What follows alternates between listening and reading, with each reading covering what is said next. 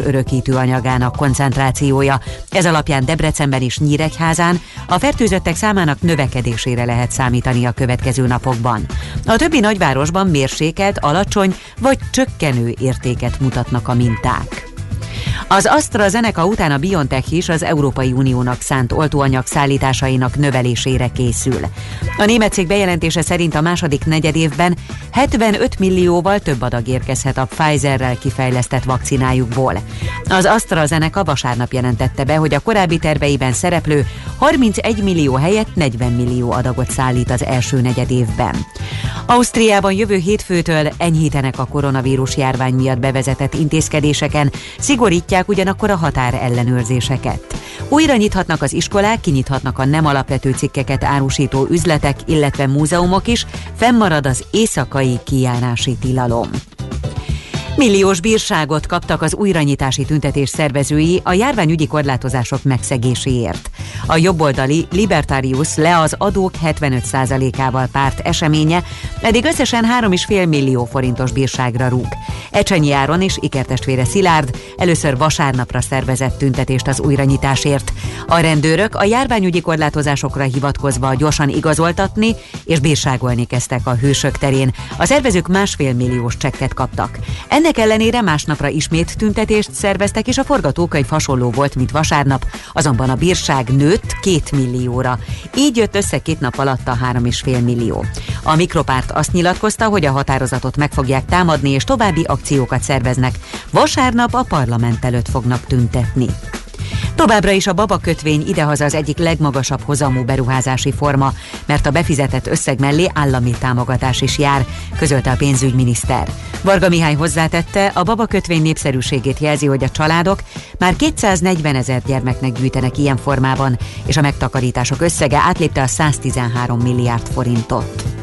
A hó miatt megállt az élet New Yorkban. Kemény téli vihar tépázta meg az Egyesült Államok keleti partvidékét, a nagy hó miatt leálltak a repterek, bezártak az oltóhelyek. Tegnap délutára New Yorkban 43 cm, New Jersey és Pennsylvania egyes részein pedig 19-48 cm közötti hó esett. Bill de Blasio New Yorki polgármester korlátozta a nem alapvető utazásokat és bezáratta az állami iskolákat. A vihar észak felé húzódik tovább. Az előrejelzések szerint a következő napokban nagy a valószínűsége az akár 80 km per órás széllökéseknek, amelyek komoly hófúvásokat eredményezhetnek. Náluk csapadékmentes idő lesz ma, igaz, felhőségboltra számíthatunk, a Dunántúlon süthet ki hosszabb, rövidebb időre a nap, a szél mérsékelt marad, napközben 5 és 8 fok között alakul a hőmérséklet, holnaptól pedig jelentősen enyhül az idő. Köszönöm figyelmüket, a hírszerkesztőt Schmidt-Tandit hallották. Budapest legfrissebb közlekedési hírei, itt a 90.9 jazz a fővárosban a kettes és a 2M villamos ismét a teljes vonalon közlekedik. Baleset történt a Budakeszi úton a Szépjuházni út közelében, mindkét irányban fennakadásra kell készülni. Illetve baleset nehezíti a közlekedést a 19. kerületben a Nagykörösi úton befelé a Vasgereven utca előtt, csak a buszsáv járható. Telítettek a sávok a Váci úton befelé a Megyeri út közelében, az M1-es és az M7-es autópálya közös szakaszán a Gazdagréti felhajtótól és tovább a Budaörsi úton. Erős a forgalom az M3-as befelé vezető oldalán a városhatár környékén, az M5-ös bevezetőjén a Nagy Sándor József utcánál, valamint a határúton az Üllői úthoz közeledve. És akadozik a forgalom a Kerepesi úton befelé a Pillangó utcától, a Hungária körgyűrűn és a Nagykörúton szakaszonként, a Kiskörúton mindkét irányban, a Pesti alsó rakparton délre a Szent István parktól és a Budai alsó rakparton északra a Petőfi hídtól. Lezárták mától a hetedik kerületben a Klauzál utcát a Dohány utca előtt csatornajavítás miatt, ezért a Veselényi utca felől Zsák utca lett. Csak egy sáv, valamint csak egy sáv járható a Körösi Csoma Sándor úton kifelé a Harmat utcánál gázvezetékjavítás miatt. Nemesszegi Dániel, BKK Info. A hírek után már is folytatódik a millás reggeli, itt a 90.9 jazz Következő műsorunkban termék megjelenítést hallhatnak.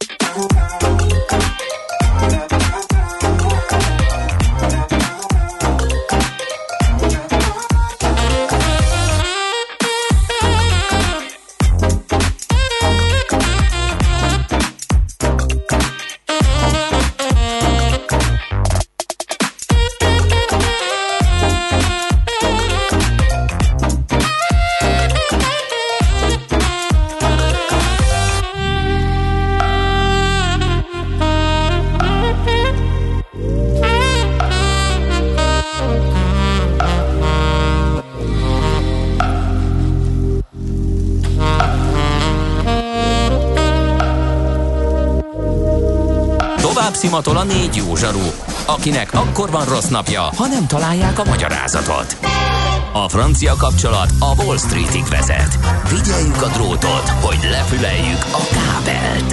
Folytatódik a millás reggeli, a 90.9 Jazzy Rádió gazdasági mapetsója. A pénznek nincs szaga. Mi mégis szimatot fogtunk. Folytatódik a millás reggeli, jó reggelt kívánunk Mihálovics Andrással.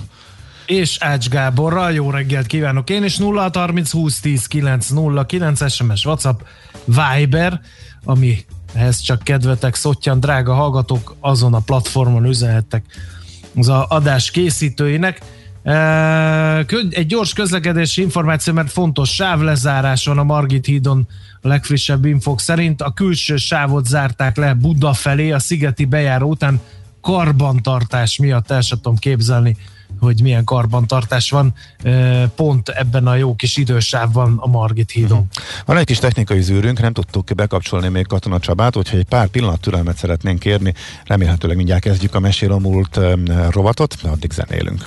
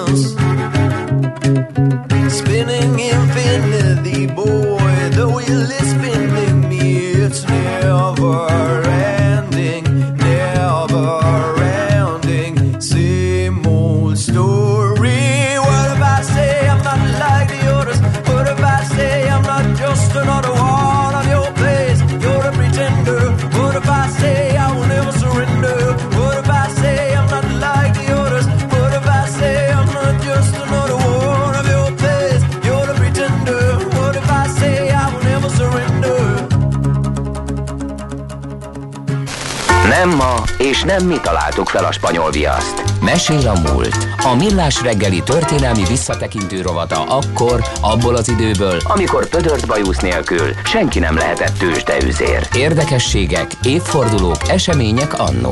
Mesél a múlt. Így trédeltek dédapáink. Na hát Katona Csoba történész itt van velünk. Jó reggel, szia! Szervusztok, jó reggelt kívánok! És hát kíváncsian várjuk, hogy tudsz belesűríteni két ekkora koponyát ilyen kevés időbe. Hát gyakorlatilag a feladat lehetetlen, de azt gondolom, hogy mivel két olyan évforduló nagyon közel esik egymáshoz, ami két olyan férfiúnak a halála időpontját takarja, akiknek a pályája bizonyos értelemben párhuzamosságot mutat, hát azt gondoltam, hogy méltatlan lett volna egyikükről megemlékezni, másikukról pedig nem megemlékezni. Nevesítsük őket konkrétan, az egyik ugye Báró Ötvös József, neki pont ma 150 éve történt a halála 1871. február másodikán, és hát a másik ember, akiről pedig szintén nagyon szívesen emlékezem meg, ő pedig Deák Ferenc, aki 1876. január 28-án hunyt el, tehát ennek is kerek évfordulója van 145 éve. A sors olyan értelemben igazságtalan volt velük, hogy Deák idősebb volt Ötvösnél, mégis ő élt tovább. A Deák 1803-ban született, Ötvös 1813-ban született, Báró Ötvös Józsefnek tehát rövidebb életút adatott meg. Ez azonban nem azt jelenti, hogy nem voltak mindketten olyan képességek birtokában és olyan etika birtokában, hogy ne lenne okunk mindkettőjükről megemlékezni, részben a személyiségük okán, részben pedig a cselekedeteik okán. Nyilván arra nem lesz időnk, hogy itt végigvegyük a teljes életutat, tehát erre tényleg ez a rövid idő nem ad lehetőséget. Próbáljuk meg először a párhuzamosságokat felfedezni az ő életútjukban. Nem megtagadva azt, hogy azért az indulásuk döntően más. Tehát Ötvös József, hogy többször is utaltunk rá, bárói családból származik Magyarország egyik főnemesi családjából, és innentől kezdve aztán élhetni akár azt az életet is, amit számos más főnemes, hogy meglehetős léhasággal beleveti magát az élet örömeibe, nem ez történt. Kiváló iskolázottságot kapott, a Budapesti Királyi Egyetem katolikus gimnáziumába járt, a Pesti Egyetemre járt. Nagyon büszkén mondom, hogy egyebek mellett történelmet hallgatott, tehát ezt azért mindig öröm ilyen magamfajtának elmondani. De érdeklődött az irodalom iránt, érdeklődött a filozófia iránt, nagyon hamar bekapcsolódott a politikai munkákba is, és rengeteget utazott, tanulmányozta a nyugati társadalmakat, Svájc, Hollandia, Franciaország, Anglia, Németország, ez volt az ő indulása, aztán természetesen a különféle politikai dolgokban is komoly szerepet kapott, barátságba keveredett Szarai Lászlóval, tehát tulajdonképpen egy felelős úriembernek az elindulását tapasztalhatjuk a fiatal ötvösnél. Mindeközben mi a helyzet Deák Ferenccel? Deák Ferenc mögött teljesen más háttér van. Söjtörben született Zala vármegyében egy kisnemesi családban, és hát jogi végzettséget szerzett, és nagyon hamar a Vármegye szolgálatában áll. Ezzel valójában családi hagyományokat követ. Itt nagyon szeretnék legalább egy mondat erejéig megemlékezni a bátyáról, Deák Antalról, aki jelentősen idősebb volt nála, de nagyon sok mindenben Deák előfutárának tekinthető, már hogy egyik Deák a másikénak. Ő nem érte meg már 1848-49-et, de Deák rengeteget tanult tőle, felnézett rá, tehát példaképének tekintette a bátyát, és nagyon-nagyon jó viszont ápoltak az ő haláláig. Ahol ugye a két életpálya legszorosabban összekapcsolódik, és bocsánat, hogy ilyen tényleg nagy léptékben haladok előre, de az idő nem engedi meg itt a részletes kifejtést, az mindenek előtt az, hogy 1848-49-ben, amikor egy rövid időre megszületik a modern polgári Magyarország, mindketten ott vannak Gróf Battyányi Lajos vezette első magyar kormányban minisztérium, ahogy akkor hívták. És ugye ez egy nagyon lényeges dolog mindkettőjük esetében. Az első magyar kormányról beszélünk, most közülük, hogy Ötös József vallás és közoktatásügyi miniszter lesz, és ezt a pozíciót tölti be, de hát pedig igazságügyi miniszter. Azt gondolom, hogy teljesen érthető, hogy miért.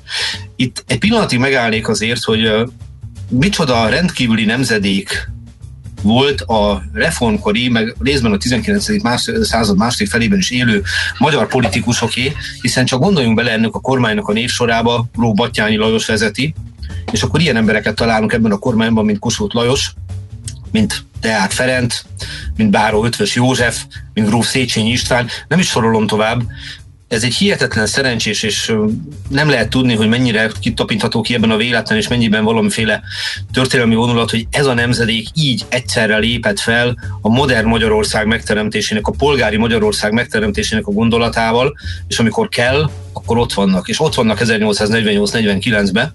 Az pedig részben szerencse, részben pedig a jellemükből fakadó dolog, hogy hát amikor eljön 1849 végén a véres megtorlás, ez nem sújtja őket. És akkor joggal tesszük fel a kérdést, hogy miért nem. De azért nem, mert egyikük sem volt egy tüzes forradalmár alkot nem távol állt az ő mentalitásuktól, az ő személyiségüktől ez a fajta ki a barikádra attitűd.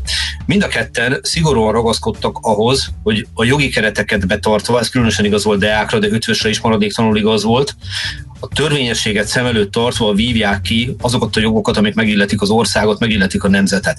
És ez a két ember, amikor radikalizálódik a forradalom, ők már nem vesznek részt benne.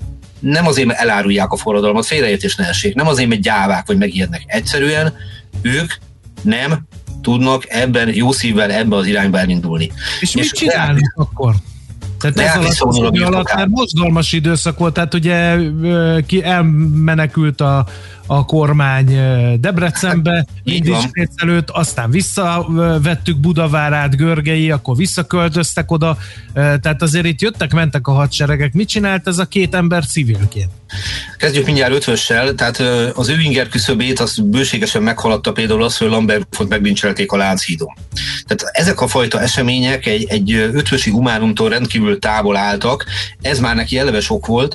Ő ugye elég komoly kapcsolatokkal rendelkezett Bécsbe, tehát először Bécsbe ment már 48. szeptemberén, majd pedig tovább ment Münchenbe, és ott élt jó néhány évig, tehát 1853-ig.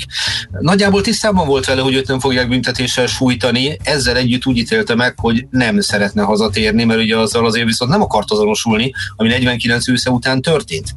De uh-huh. Ferenc pedig hasonló utat járt be, azzal a különbséggel, ugye teljesen más háttere van neki, tehát Deák nem vonul el külföldre, nem utazik el Münchenbe, nem megy Bécsbe, hanem egész egyszerűen fogja magát, és amikor már úgy érzi, hogy vállalhatatlaná válnak az események számára, akkor visszavonul Kehidára, a birtokára. Tehát, hogyha valaki elmegy Kehidára, akkor mai napig találkozhat ugye az emlékeivel, csak úgy, mint Söjtörben, tehát Zalavár megye joggal büszke rá. És itt Kehidán húzza meg magát. Felmerül, vannak olyan források, amik arra utalnak, hogy elment volna esetleg Debrecenbe is, de végül is ezt nem tette meg, és ilyen értelemben aztán mindketten valójában büntetlenek maradnak. És 1850-es évek elejétől, derekától valójában már mindketten részt vesznek abban a folyamatban, amelyik tudtók jellemezni a kölcsönös tapogatózás, amikor ugye a ahogy mondani szokták, a nemzet meg az uralkodó valójában a bécsi udvarnak az elitje, és azok a magyar politikusoknak a tekintélye kikezdhetetlen, megpróbálnak egymás felé közeledni, hiszen nyilvánvaló mindenki számára, hogy hosszú távon az a fajta feszültség, az az abszolútista rendszer nem tartható fönn ami 1849 után kiépül Magyarországon. Megint csak elmondanám, hogy ennek az időszaknak azért vannak pozitívumai, ezt nem szokták szeretni, mikor emlegetjük, de ettől még tény. Tehát Bécsben sem teljesen hülye emberek voltak, és akkor még finoman fogalmaztam, megcsinálják a osztrák polgári törvénykönyv bevezetését Magyarországon, elindulunk a polgári jogegyenlőség felé, eltörlik a jobbátságot, eltörlik a nemességet. Tehát valójában a reformkor törekvései és a szabadsághoz törekvései felülről irányítva azért elindulnak a megvalósulás felé de ez kevés. És ez a két kiváló ember, elsődlegesen Deák, maximálisan a motorja annak, hogy megszülessen a kiegyezés 1867-ben, és meg is születik. És itt megint eltér a két életpálya egymástól. Mégpedig abban, hogy miközben Deák, akinek a abszolút főszerepe van abban, hogy a kiegyenlítődés, ahogy akkoriban hívták, ez megszületik, nem vállal semmiféle olyan szerepet, ami direkt politikai szerep volna leszámítva az, hogy országgyűlési képviselő lesz. Elég logikus lenne, hogy ő legyen a miniszterelnök, ugye? Mert hát, hát ki más? és nem vállalja, de még miniszterséget se vállal, de abban benne van a keze maximálisan, hogy Ferenc József azt az ifjabb Andrási Gyulát nevezi ki miniszterelnöknek, akit az ő nevében kineveztek. Igen. igen. Igen, tehát ugye vannak is ilyen anekdoták, mert szerint mondta neki, hogy milyen szerencsé, hogy magát akkor nem akasztották föl, mert hát akkor nem nevezhettem volna ki miniszterelnöknek. Ez vagy elhangzott így, vagy nem. Én azt gondolom, hogy Ferenc Józsefbe talán ennyi humor nem szorult, de majd még a humorra egy picit visszatérünk, de nem Ferenc József kapcsán. De Deák háttérbe vonul. Viszont Ötvös József az egyetlen olyan miniszterünk, aki éppen úgy tagja, és ugyanazon a poszton, a vallás és közoktatásügyi miniszter posztján 1848-ban gróf Batyány Lajos kormányának, és 1867-ben gróf Andrási Gyula kormányának. És haláláig 1871-ig be is tölti ezt a posztot, és hát nagyon-nagyon fontos dolgok fűződnek a nevéhez. Most külön történet lehetne az irodalmi munkásságának az elemzése, de hát az, hogy ő tanult 1848-49 hibáiból, hogy megcsinálják az Európában példátlanul liberális nemzetiségi törvényt, az zsidóság emancipációja felé elindult. Tehát a közoktatás, tehát az egyik legnagyobb formátumú miniszterünk, azért nem akarom ezt részletesebben fejtegetni, mert amikor Magyarország államkormányáról beszélgettünk itt január elején, akkor ugye mind Deák Ferencet, mind pedig őt delegáltak úgymond ebbe a kormányba, és nem ok nélkül. Tehát nagyon ritkán mondok ilyet politikusra, de lényegében azt tudom mondani, hogy két fekhetetlen jellemről beszélünk. És azt gondolom, hogy ez a legnagyobb dicséret, ami politikával foglalkozó embert illethet. Hozzáteszem, hogy megint csak eltér a két életpálya egymástól abban a tekintetben, hogy Ötvös Józsefet illetően Róla azt lehet tudni, hogy egy kiegyensúlyozott családi életet élt. Rosti Ágnesnek hívták a feleségét, ő Békés vármegye Alispányának volt a leánya, és több gyermek született ebből a családból, közülük én egyet említenék meg mindenképp, hát nem más, mint Ötös Lórándot, ugye a világhírű fizikust, aki nem bölcseleti pályán követte az édesapját, de tudományos pályán mindenképp követte, és hát még azt is el lehet róla mondani, hogy ez egy érdekes dolog, hogy ő is volt Magyarország vallás és közügyoktatásügyi minisztere egy rövid ideig, a 1890-es évek derekám. Ötvös József egyéb iránt volt az akadémia elnöke is. Ha valaki esetleg járatos Somogy vármegyében, akkor javaslom, hogy Iharos községet keresse föl, mert ennek a temetőjében nyugszik egyebek mellett Rosti Ágnes, és hogy mennyire összefügg mindig minden a történelemmel. Többször beszélgettünk itt már Slakta Etelkáról, az 1821. január 1-én született Soproni polgárleányról, aki ugye úgymond az első erotikus magyar női naplóírója.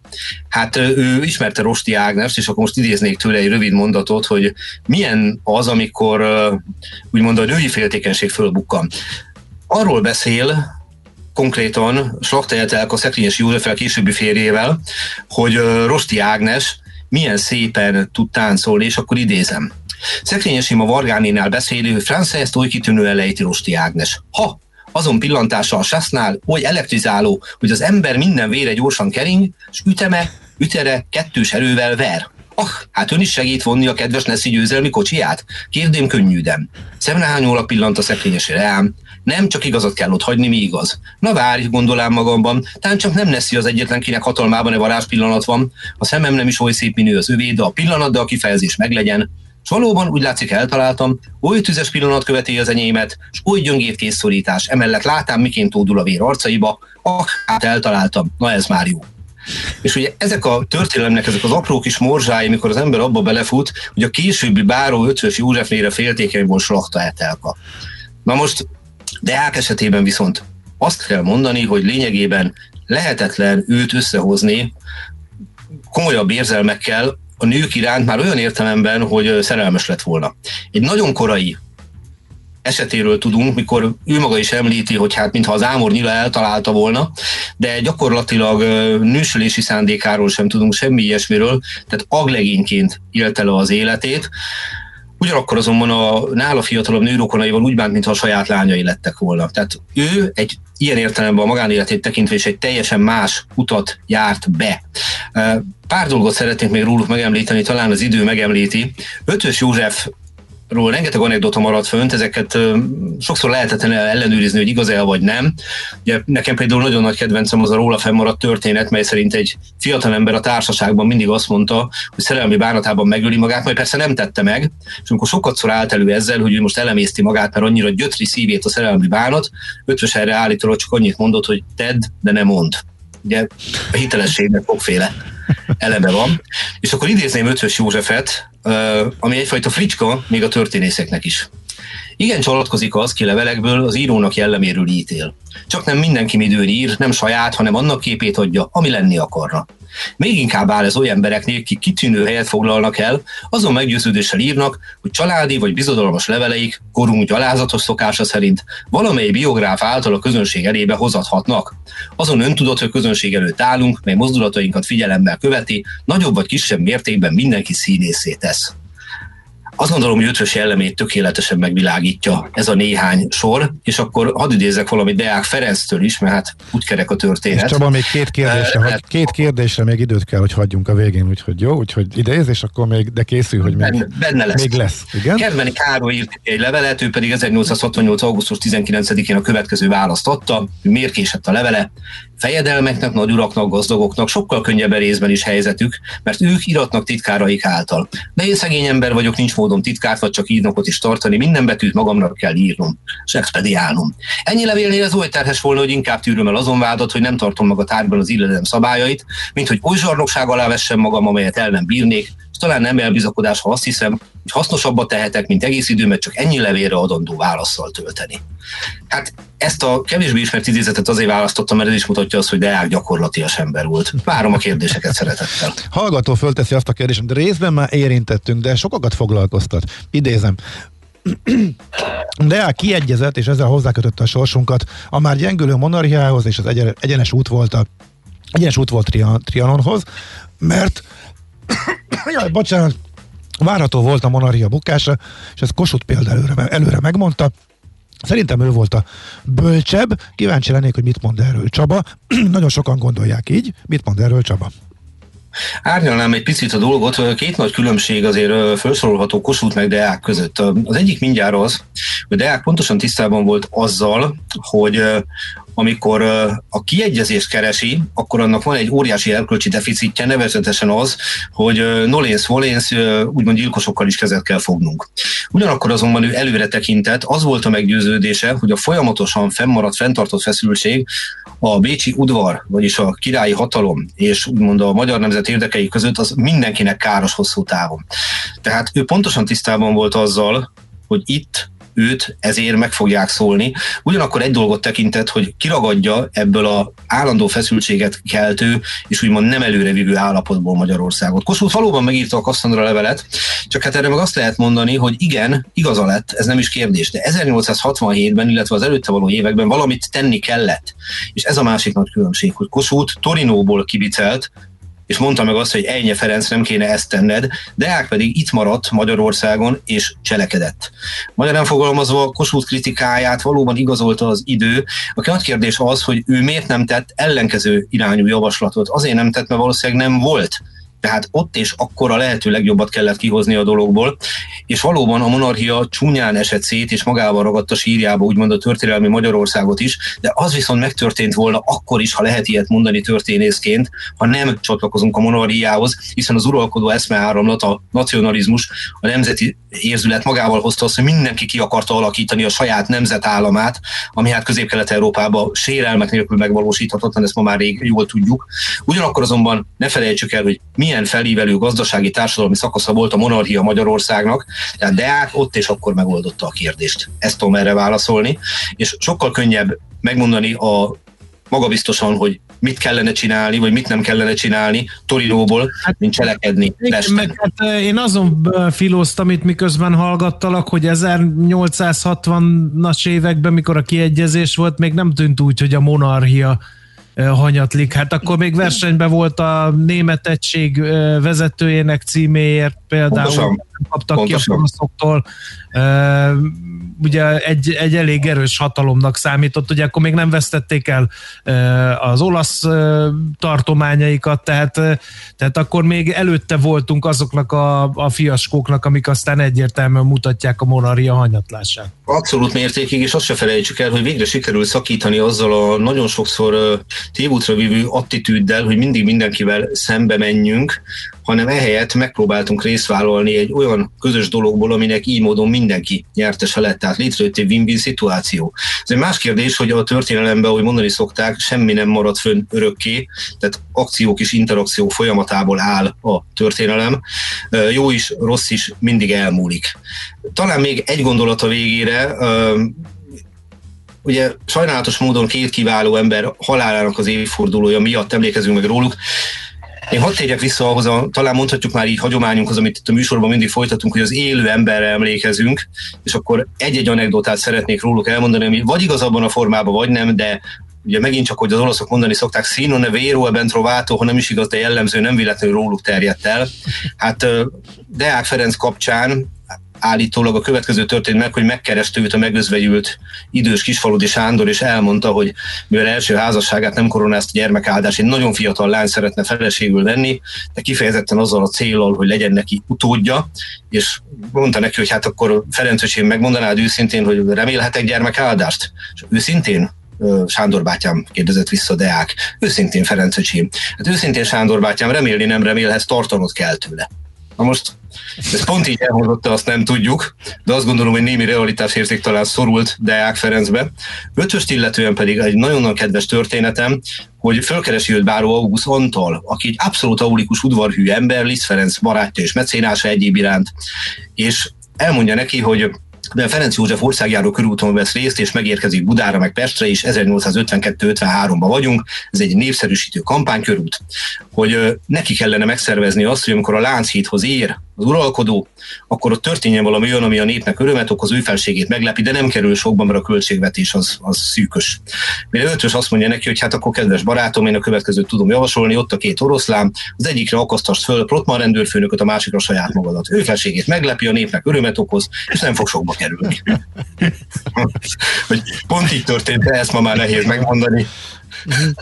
De minden esetre azt gondolom, hogy jó jellemzi azt, hogy ne ilyen állandóan besavonyodó, szomorú embereknek képzeljük el a nagyjainkat, hanem igenis nekik is megvolt a humoruk, megvolt az életük, egyebek mellett ezért is tudok rájuk tisztelettel és nagyon jó szívvel gondolni. Csaba, még az egyéni szoc problémám, ez elég eldöntendő kérdés lesz még a végére ide. Ugye ezt mondtad, hogy lehetne sokat beszélni ötvös irodalmi munkásságáról is. Én annak idején eh, nagyon szerettem a falujegyzőjének a TV verzióját, tehát a TV sorozatot, és, eh, de azt a tippet kaptam mértékadó emberektől, hogy nagyon nehezen, a regény, nagy, tehát nem, nagyon nehezen olvasható, és legfeljebb majd, ha megöregszel, tehát most így ne, ne kezd bele, maradjon meg így az emlékeidben. Te olvastad, ez tényleg így van? Vagy érdemes elolvasni? Tehát, vagy, vagy nagyon arhaikus? Én azt gondolnám, hogy már bőven elérted azt a kort, hogy érdemes legyen elolvasni. Na még egy boomerezés. Na jó, oké, okay, szuper. Valóban nem könnyű szöveg. Uh, valóban nem könnyű szöveg. Uh, ötvös regényírói tevékenysége az azt gondolom, hogy a 21. század kívánalmainak olyan értelemben nem feltétlenül felel meg, hogy természetesen egy ma már nehézkesnek ható, lassú folyású, régies szövegről beszélünk, na de mit mondjuk akkor Kemény Zsigmondról? Tehát ugye minden relatív. Úgyhogy azt gondolom, hogy némi nevű megfelelő műveltség birtokába egy nyugodt lelki állapotban igenis neki lehet állni, de természetesen azt a fajta lendületességet, színességet, amit a filmsorozat, ami egy jóval modernebb alkotás, nem fogja hozni. Ugyanakkor kárpótol minket az, hogy úgymond a nyelvezet, a, az eredeti gondolatok révén picit vissza tudunk repülni a 19. századba. De ne egy ilyen mondjuk végigbulizott este utáni félórás lecsapatásnak képzeld el ennek az olvasását. Tehát én inkább úgy mondanám, hogy Mozartot tudok hallgatni mondjuk evés hibás valami közben, ha Beethoven-t hallgatok, az maga a cselekedet, és akkor arra kell figyelnem, mert ennyire más Értem, két ember. Értem. Szerintem, szerintem neki, ne, neki vágok, kipróbálom, kíváncsi vagyok. Hajrá, érdeklődve várom, mit fogsz mondani róla. Várjuk okay. az olvasó naplódat, Gábor. Oké. Okay. Csaba, nagyon szépen köszönjük ismét, és várunk szeretettel jövő héten is. Nagyon Szép szépen köszönöm, és hát örülök neki, hogy ezt a két kiváló embert úgymond együtt tudtuk felidézni. Talán egyikük sem tiltakozott volna ellene. Köszönöm szépen a figyelmet. Mi köszönjük még egyszer, szép napot, jó munkát. Katona Csaba, történész, idézte föl nekünk Ötvös József és Deák Ferenc alakját.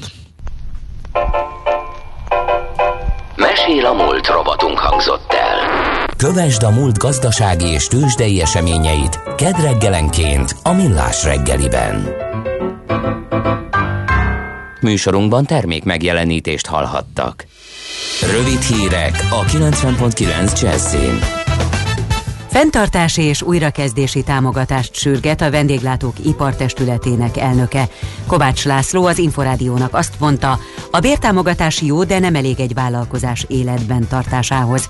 Véleménye szerint az újranyitás után is lesz még egy csőt hullám, és elképzelhetőnek tartja, hogy a 2019-ben még üzemelő vállalkozásoknak csak a fele tud talpon maradni.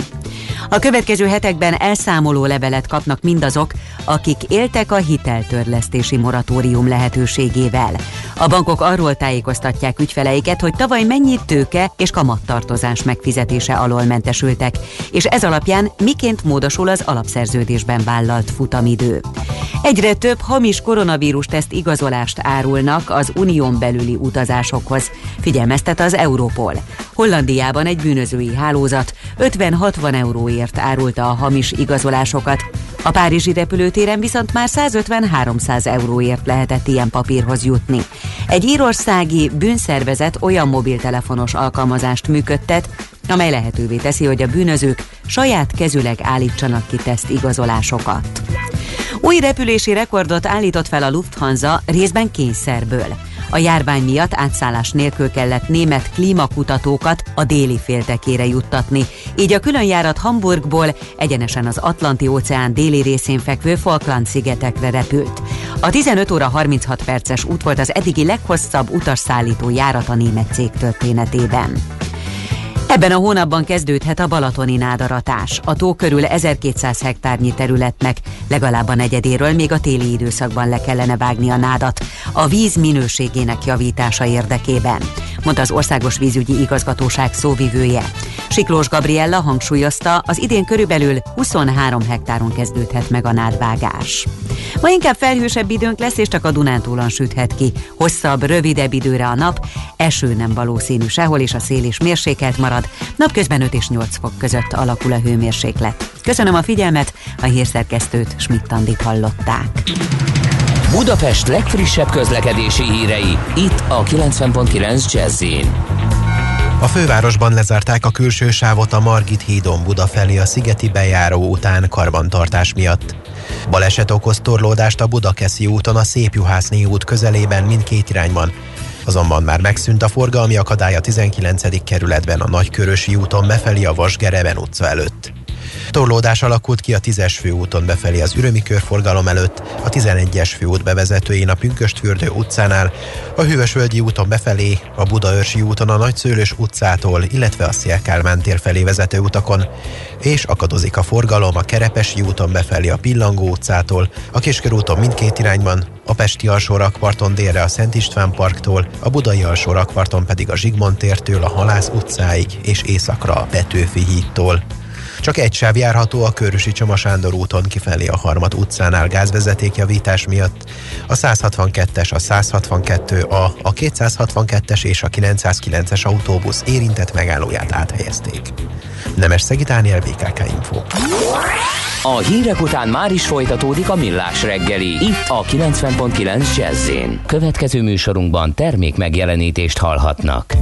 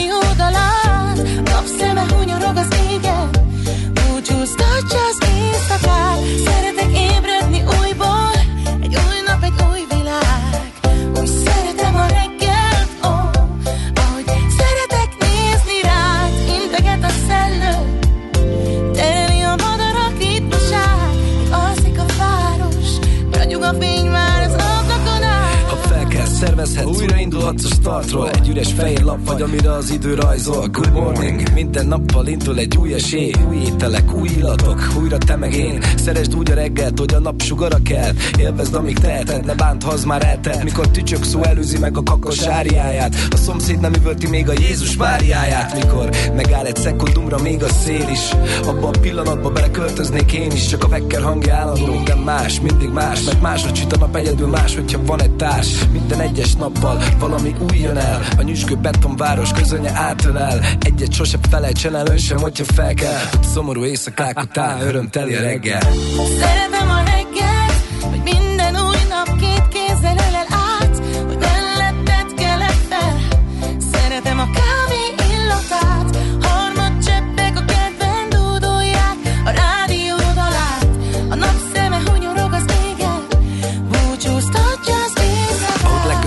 hajnal, hogy fel kell a nap. Újjá életsz te is, már nem ugyanaz vagy. Az ébrelét határán az álom még valóság. Őrizzük meg, mindegy igaz vagy hazugság. A reggeli rutin az, ami mindenkinek más. Valaki még horkol, van, aki munka vár. Egy hely, ahová az élet minden nap újra betegel. Bármit dob az est, esélyt ad, hogy újból kezd el Ha bulihoz lázba, vagy ha fabularáza Az ébredés pillanata, az tabularáza A tegnapok hibájából tanulhatsz mára. A napfény, a harmat, a reggeli, a pára A párok, a csókok, a kezdetek bája. Egy ölelés mielőtt egyikőtök elindul munkába. Ha komótos és fáradt maradnátok otthon kába Mert kávé nélkül a test marad otthon kába. Szeretem a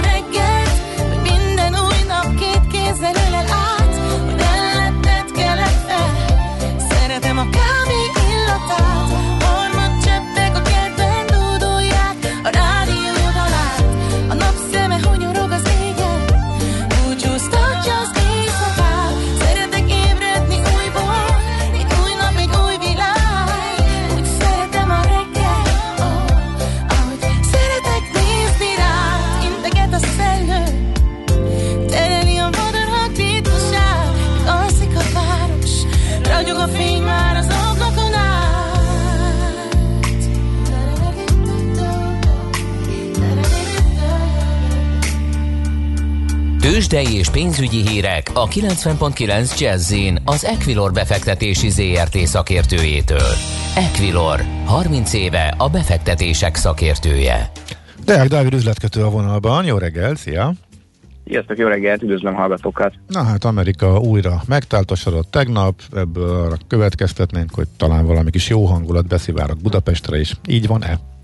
Így van, gyakorlatilag egész szép forgalommal pluszban nyit a Budapesti értékű, de most fél százalékos pluszban a Bux Index 43.900 ponton áll, 2 milliárd forintot is meghaladó forgalommal, és gyakorlatilag csak úgy, mint a tegnap reggeli órákban, ma is az OTP és a MOL emelkedése húzza magával a Bux Indexet, az OTP 1,2%-os pluszban áll, 13.870 forinton kereskedik, 8%-os pluszban a korrekciója után a MOL 2238 forinton kereskedik, pozitív a hangulat még a Magyar Telekom esetében is 3%-os pluszban kezdi a napot, 394,5 forinton áll, és a nagy blue közül egyedül a Richter eh, indítja eséssel napot, 1% fölötti mínuszban 8155 forinton kereskedik most a papír. Forgalmat illetően a Forage-t is megtalálták a befektetők. Jó, nyilván a nap végéig talán nem tart ki az, hogy bent van a top 5 legnagyobb forgalmú papírban, de az elgondolkodható, hogy megy fel több mint egy százalékot, vagy legalábbis annyit ment fel, mikor legutóbb ránéztem. Ez így van, de hát ugye ki is jött a hír, hogy a Forage két MMB tenderen nyert uh-huh. egyszer egy 2,6, egyszer egy 1 milliárdos csomagot, és gyakorlatilag ez azért a 2020-as teljes bevételeinek egy elég jelentős részletet 5%-án nyert egy, egy csomagot. Nyilván ez, ez ilyenkor megtalálják mindig. A forrágy egy olyan papír, hogyha hír van, azért szeretnek ráugrani. Most is úgy látszik, hogy ez történik, bár azért még benne olyan nagyon nagy forgalom egyébként nincsen, mert néhány 10 millió állunk jelen uh-huh. pillanatban. Jó, devizapiac? Devizapiacon ugye most itt a forint nagyon küzd ezzel a 200 napos mozgó átlaggal, vagyis ezzel a 355-ös szinttel, most is egy euróért 355 forint 5 fillért, egy dollárért 294 forintot kell fizetni a bankközi devizapiacon. Nagyon jó egyébként hangulat a régiós devizákban, nagyobb erősödés van mind a cseh koronában, mind a lengyel de még a török lira erője is ki tud tartani. A főbb keresztekben a dollár úgy látszik, hogy, hogy tovább erősödik egy pici lassulással, most az euró dollár 1,2078, uh, még a, a dollár ilyen, de látunk nagyobb dollár erősödést, tehát 104,90, azért egy jelentősebb dollár erősödést láthatunk a japán szemben. Uh-huh. Oké, okay. nagyon szépen köszönjük, szép napot, jó munkát! Köszönöm, szép napot, sziasztok! Szia, szia! Deák Dávid üzletkötővel eh, beszélgettünk a tőzsdenyításról és arról, hogy a forint hogy küzd a 200 napos mozgó átlaggal. Tőzsdei és pénzügyi híreket hallottak a 90.9 jazz az Equilor befektetési ZRT szakértőjétől. Equilor, 30 éve a befektetések szakértője. Thank you.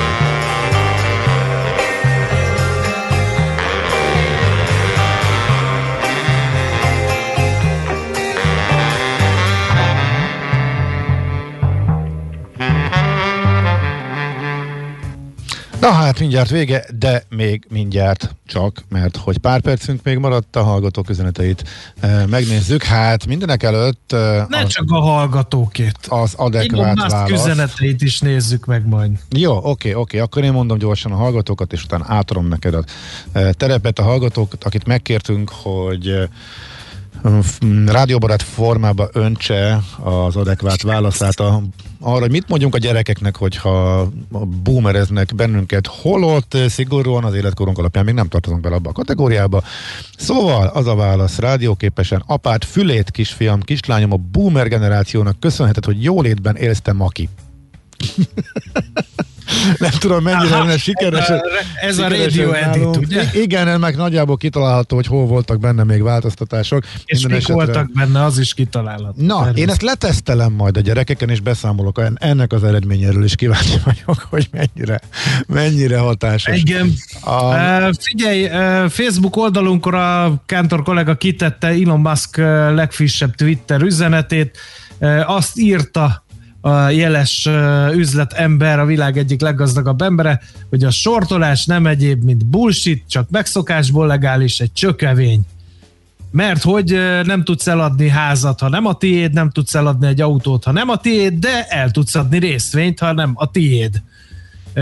Ezzel magyarázza ezt a dolgot. Hát Ilyenkor hát, mindig megdöbbenek, hogy ő a világ leggazdagabb embere, egy sikeres tőzsdei cégnek a vezetője, és nem érti a tőzsde működését, nem tudja, vagy nem akarja érteni. Vagy csak egyszerűen meg van sértődve, mert nagyon sokan sortolták a, a De hát, ugye neki... idején, és ezt nem tudja megbocsátani azoknak, akik ilyet tettek. Ez nyilván benne van, tehát ugye erre azért emlékezni kell, ez biztos, hogy benne van, másrészt azért Láthatok, nagyon élvezi azt, hogy minden tweetjével egészen elképesztő piacmozgató hatásokat tud elérni, és ez szerintem tök veszélyes. Tehát valaki elmondhatná neki, bár gondolom, hogy elmondták, de nem érzékeli, hogy ezzel még ő is, amellett, hogy élvezi, és nagy királynak gondolja magát, még azért megütheti a bokáját. Úgyhogy Igen, sok, ezzel mondjuk a azért... akik nem követik Musk munkásságát nagyon közelről, azt kell tudni, hogy kiír egy szót általában valami részvénynek a becenevét, vagy akár konkrétan, tehát mondjuk tegyük fel azt, hogy kiírja, hogy bitcoin. Egy hashtaggel, ennyi az egész üzenet, és erre érzékelhető elmozdulást tud produkálni a bitcoin árfolyam, és ezzel időnként ez, bocsáss meg, ez, ez konkrétan most történt pár napja. Egy bitcoinos Igen. tweettel nyomta fel a bitcoinnak az ár, hirtelen Igen, ugrott de, több de százalékot. szokott trollkodni is, Igen. mert például a Dogecoin nevű vicc kriptodevizát is egyszer kiírta, és azt is megtépték a befektetők. Hát ez konkrétan a duplájára ment most is. Tehát a, na igen, ez most talán az utolsó húzatjú, az talán nem miatta volt, hanem a Winklefoss tesók az egyik a hajdani Facebook alapító filmből is emlékezhetünk rá, nagy kriptós befektető, illetve arc, talán az utolsót ezt ő mozgatta, de hogy mondjuk ő ezt ő élvezi, hogy minden rezdülésére, minden mozdulatára a piacok ugranak, de azért ez nagyon veszélyes is. Tehát a, itt azért ezt itt a tisztességes piacmozgatásra képes befektetők, üzletemberek tartózkodnak attól, hogy ebben részt vegyenek, de ő láthatólag ezt ezt, ezt, ezt nem ismeri, vagy nem így gondolja. Igen, hát de amikor élvezi meg... azt, amit csinálnak a Reddit-ben. Igen, de meg néha, igen, csak... És adja egy kicsit, találjuk a lóvat Igen, ezzel. de ez nem jó, meg néha baromságokat is mond. Ez meg sokkal összetettebb kérdés, ez a sortolás dolog. Igen. Na figyelj, még egy dolog a Sziasztok, a babakötvény számlák fenntartási költsége eh, pont megeszi az állami támogatást, írja Józsi. Ezt cáfolnánk, tehát ez nem így van. Konkrétan. Hát ingyen ez, nem igaz. a babakötvény számlákat az állam kis Az konkrétan ingyenes, tehát ennyire eszi meg az állami támogatás. Ugye nem igazán értjük, hogy honnan jött ez a, az észrevétel. Úgyhogy ezt érdemes mindenképpen eh, helyre tenni. Na jó, ennyi volt, mert ránéztem az órára, úgyhogy itt az idő jó, vége. akkor a filmajánló elmarad. Uh, jó, amit te készültél filmajánlóval? Uh, egy rövid filmajánló most uh, tűnt fel nekem, hogy két legendás Z kategóriás film házasságából jött egy, hát már betű sincs rá olyan als, als, alsó kategóriás film. A Sharknado az arról szól, hogy kiszippantja a tengerből a forgószél a cápákat, és így amerre halad a forgószél, a cápák ugye ragadoznak. Az Iron Sky pedig arról szól, hogy hát dinoszauruszokon lovagolva ufók segítségével a hold sötét oldaláról visszatérnek a, a, a nácik, és elárasztják a, a földet. Hát most jön a Sky Sharks amikor ne repülő cápákon lovagló náci szuperkatonákból lett zombik fenyegetik. Jó, köszönjük szépen. Köszönjük Ennyit szépen, volna mondani. Nagyon ma. szépen köszönjük. A hallgató megírta, hogy bocs, ki akartam hovni a saját bankomba, mármint a babakötvényt. A régi, igen, most már csak a kincstárba le, de a régi e, számlák még maradhattak a bankokba, és az valóban nem ingyenes, úgyhogy e, igen, a régi rendszerben korábban sok-sok évvel ezelőttről ez még igaz lehet. Na, köszönjük szépen a figyelmet, e, folytatjuk holnap, meg Igen. holnap után, meg mindig. Addig kérünk egy kis Mindenkinek eseménydús napot kívánunk e helyről. Találkozunk holnap reggel. Sziasztok! Már a véget ért ugyan a műszak, a szolgálat azonban mindig tart, mert minden lében négy kanál. Holnap reggel újra megtöltjük a kávés bögréket, beleharapunk a fánkba és kinyitjuk az aktákat. Addig is, keressetek minket az arcaktákban, a közösségi oldalunkon. A mai adás podcastjét pedig holnapunkon. Millás reggeli, a 90.9 Jazzy Rádió gazdasági Muppet show-ja. Ha csak egy műsorra van időd idén, tégy róla, hogy ez legyen az. Csak egy dolog lenne még. Műsorunkban termék megjelenítést hallhattak. Reklám Az induló élmények hangja, melyet most kedvező finanszírozási konstrukció keretében tapasztalhat meg. Használja ki a limitált számú BMW-hez elérhető ajánlatot, és legyen az öné a BMW 1 vagy épp a BMW 2 Grand Coupé modell akár 0% THM-mel. A tájékoztatás nem teljes körű. További információkért kérjük forduljon a Wallis Duna hivatalos BMW márka kereskedéshez. Budapest, Könyves Kálmán körút 5. A DM és a Katolikus Karitász tíz éve indította el az Együtt a babákért programot. A jótékonysági akcióval évről évre 260 nehéz körülmények között élő kisgyermekes családnak biztosítanak fél évre elegendő pelenkát. A pelenka megvásárlása most még nagyobb anyagi teher a családoknak, mint korábban. Nagy öröm, hogy a program a járvány ellenére is folytatódik, és az adományjal idén is könnyebbé teszi a DM a babás hétköznapokat. DM együtt egymásért, együtt a babákért. Reklámot hallottak. Hírek a 90.9 Jazzin. Mérséklődik a járvány idehaza, milliós bírságot kaptak az újranyitási tüntetés szervezői. Felhős, de száraz időnk lesz ma, a Dunántúlon süthet ki a nap, holnaptól jön a melegedés. Jó reggelt kívánok a mikrofonnál, Schmidt Andi. Nagyot csökkent egy nap alatt a fertőzöttek száma Magyarországon. 578 újabb magyar állampolgárnál mutatták ki a Covidot, és ezzel 369 ezer főre nőtt a beazonosított fertőzöttek száma. Az aktív fertőzöttek száma 87.829 főre csökkent. Elhunyt 78 beteg, így az elhunytak száma 12.600 főre emelkedett. A gyógyultak száma jelenleg közel 269 ezer fő. Eddig egyébként 243 ezer fő kapott oltást, közülük 68 és fél ezren már a második oltást is megkapták. Ezen a héten a védőoltásra regisztrált legidősebbek következnek, őket a házi orvos fogja keresni ezekben a napokban. Az e hétre tervezett oltásokat azonban át kell tervezni, mert vasárnap az ígért 18 ezer adag vakcina helyett kevesebb, mint 11 ezer adag érkezett a Modernától. Ma Pfizer vakcina szállítmány várható, ebből is elsősorban a regisztrált legidősebbek oltása fog történni a kórházi oltópontokon. Közben néhány településen ismét emelkedik a szennyvíz mintában a koronavírus örökítő anyagának koncentrációja. Ez alapján Debrecenben és Nyíregyházán a fertőzöttek számának növekedésére lehet számítani a következő napokban. A többi nagyvárosban mérsékelt, alacsony vagy csökkenő értéket mutatnak a minták. Az AstraZeneca után a BioNTech is az Európai Uniónak szánt oltóanyag szállításainak növelésére készül. A német cég bejelentése szerint a második negyedévben 75 millióval több adag érkezhet a Pfizerrel kifejlesztett vakcinájukból. Az AstraZeneca vasárnap jelentette be, hogy a korábbi terveiben szereplő 31 millió helyett 40 millió adagot szállít az első negyedévben. Ausztriában jövő hétfőtől enyhítenek a koronavírus járvány miatt bevezetett intézkedéseken, szigorítják ugyanakkor a határ ellenőrzéseket. Újra nyithatnak az iskolák, kinyithatnak a nem alapvető cikkeket árusító üzletek, illetve múzeumok is, fennmarad az éjszakai kijárási tilalom. Milliós bírságot kaptak az újranyitási tüntetés szervezői a járványügyi korlátozások megszegéséért. A jobboldali Libertarius le az adók 75%-ával párt eseménye, eddig összesen 3,5 millió forintos bírságra rúg. Ecsenyi Áron és ikertestvére Szilárd először vasárnapra szervezett tüntetést az újranyitásért.